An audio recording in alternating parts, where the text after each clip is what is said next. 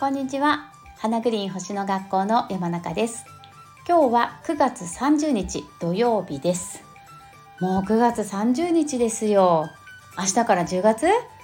ねえ10、11、12まあ私結構この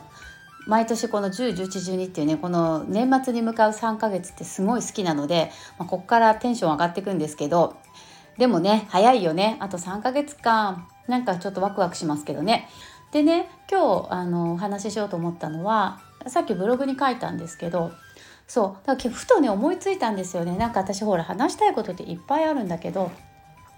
なんかね何から話そうかなと思った時にあ私ブログに毎日ねあのほとんどほぼ毎日ブログを更新してるのでアメブロなんですけどアメブロでほぼ毎日更新してるのであなんかその記事と連動した内容をねこのスタンド FM でお話しするのも楽しいんじゃない？とか思ってあの勝手にね自分でねそう盛り上がってたんだけど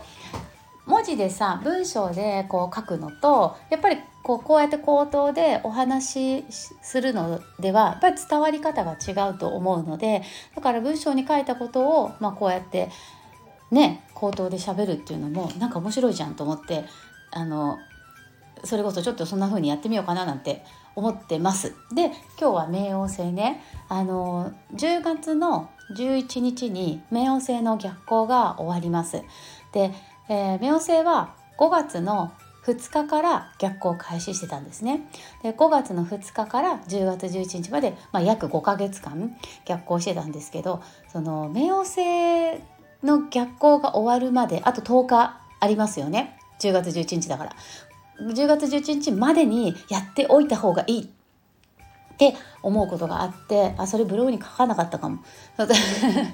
書いたような書いてないような。あの何をやっておいたらいいかっていうとその冥王星が伝えていることってさそのこれブログに書いたんですけどそのあなたは何にとことんエネルギーを注ぎますかっていう質問なんですよね。質問？地上の私たちにね問いかけてるわけ。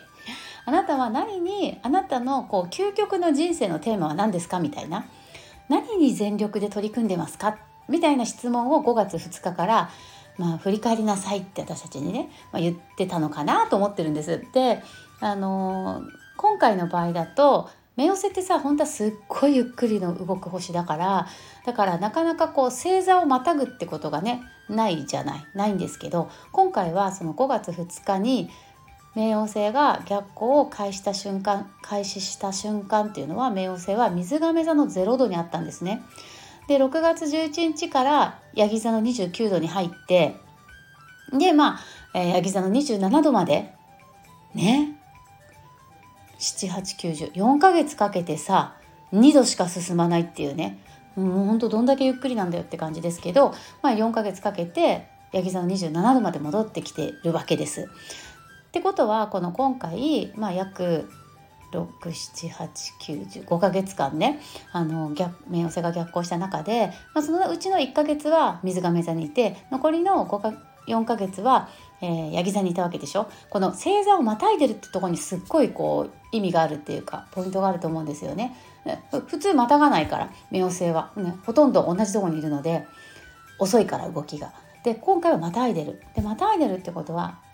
えー、すごくそこに意味があると思うんですよ。で、えー、さっき言ったように冥王星が逆行している期間に私たちがやるといいことっていうのは、ま、この先何にとことんエネルギーを注いでいきますかってことを、え、考えなさいってことなんだけど今回は星座をまたいでるのでこの次の星座要するに水亀座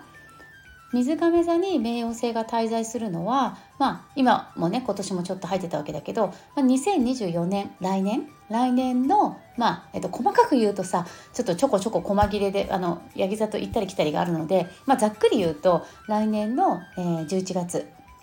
来年の11月から、えっと、2044年までの約20年間。約20年間、えーと水亀座に冥王星は滞在するんですね。だこの2024年から2044年までの20年間あなたはどんな風に生きていたいですかみたいなこの20年間あなたは何に全力でエネルギーを注いで生きていきますか？何をとことん追求して生きていきますか？この20年間のあなたの究極のテーマは何ですか？みたいなね。それをあの多分あと10日で考えるといいと思います。そう10日でね。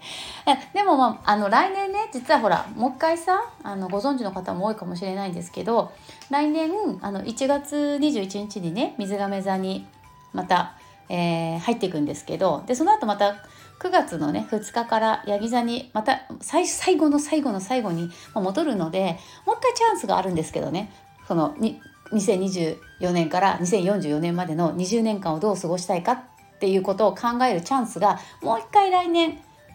9月から11月までの2ヶ月間最後のラストチャンスが来るんですけどでもここで今考えておいた方が絶対的にいいのでいいっていうかねそうするともう一回来年考える時にはさらにステップアップしたことができるからそうだからねあと10日間で、えー、この先の20年間自分が何にあの全力投球していきたいのかってことを考えるといいんじゃないかなって、えー、私はそんな風に、えー、星を眺めております。で、あのー、これもねブログにも書いたんですけどなんかさ物事がうまくいかない時ってあるじゃない私ももちろんあります。なんかいやこれもっとうまくいくと思ったのになんか思うような結果が出ないなとかあのそういう時ってさその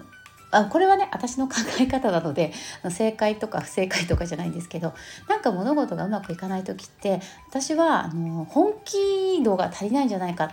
て自分にこう思うようにしてるんですね。なんかこ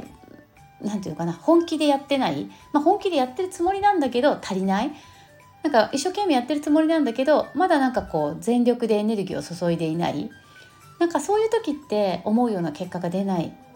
ような気がするんですね。だからなんか私はなんですけど大体そういうふうに思うような結果が出ない時ってああなんか冥王星がうまく使えてないなってあの自分で思うんですけどね。でそういう時に自分にかける言葉があって自分で自分にかけてるんだけどまだまだやれることはあるはずって思うんですよね。思うっていうか自分に言い聞かせてんのね。そう。まだまだやれることはあるはず。もうこれ以上やれることはないってことはさほぼほぼないんですよね。いやまだまだやれることってあるんですよ。まあ私の場合はですけど。いやいやいやいや私の場合はっていうかいやあのそうなんじゃないかなと思います。あのはい。みみんなも。そう。あの結構まだまだやれることってあるんですよね。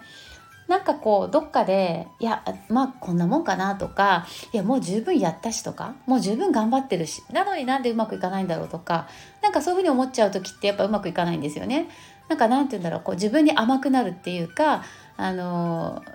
うん、なんだろう自分で自分のハードルを下げてしまうっていうかねもう十分やってるよ私とかまあ私はこんなもんだよねとかなんかそういう時ってなんか思うような結果が得られない気がしてでそういう時に、まあ、自分で自分をこう奮起させるんですねいやいやまだまだやれることはあるはずってでこう視野を広げていろいろ方法を探してみるとやっぱあるんですよね。で実際そこからさらにやっぱりもっともっと上を目指そうと思ってもっともっと自分を成長させたいって思って自分で自分のお尻をね叩くとえー、やっぱり思うような結果が出てくんですよ。そうだからやっぱりなんかこう思うような結果が出ない時とかうまくいかない時っていうのはなんかこう冥王星をうまく使えていない時要するに全力でやってない時100%エネルギーを注いでない時、うん、なんか本当大げさに言うとこう命が命がけでやってないっていうなんかそういう時ってあのうまくいかない時なんですよね私の場合は。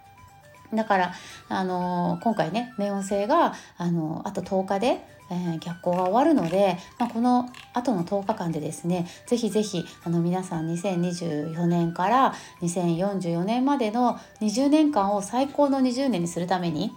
えー、何に全力を注いでいくのか何に打ち込んでいくのかっていうのを考えてみると、えー、いいかもしれないです。私は考えてます。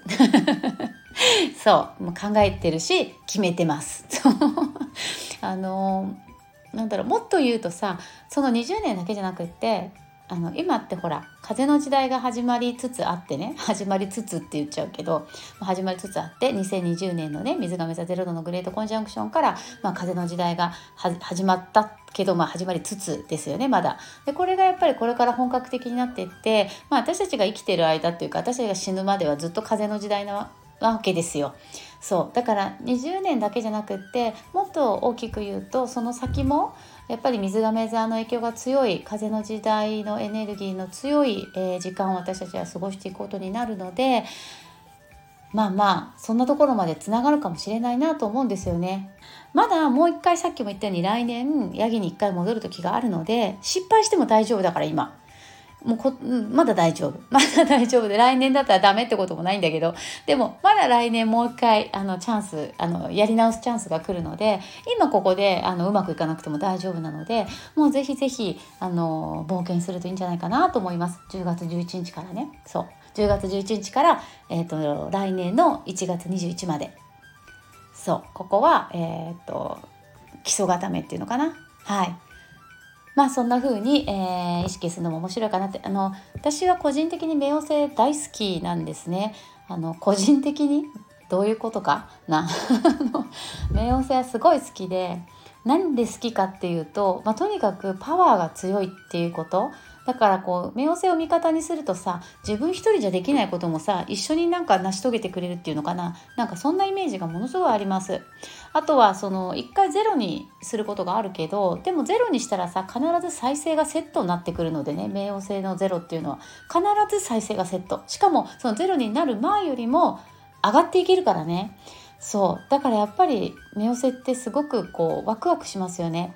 あのー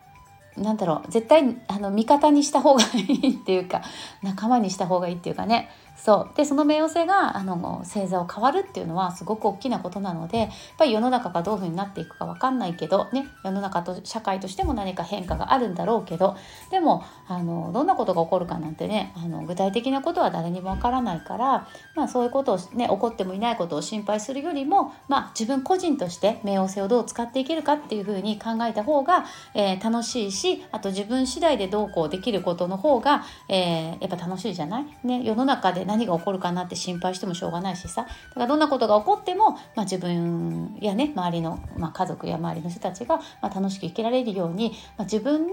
えー、星を自分の力で最大限使っていくっていう、まあ、それがまあ楽しいわけですよ。星を読んでて何が楽しいってまあやっぱり星を使うっていう感覚が楽しいんですよね。はい。まあそんなところでしょうか。なので、えー、今日はちょっと冥王星についてお話ししましたけど。はい。また、えーちょこちょこ、えー、更新していきたいと思うので、まあ、お付き合いいただければ嬉しいです。今日も最後まで聞いていただいてありがとうございました。それではまた。じゃあね。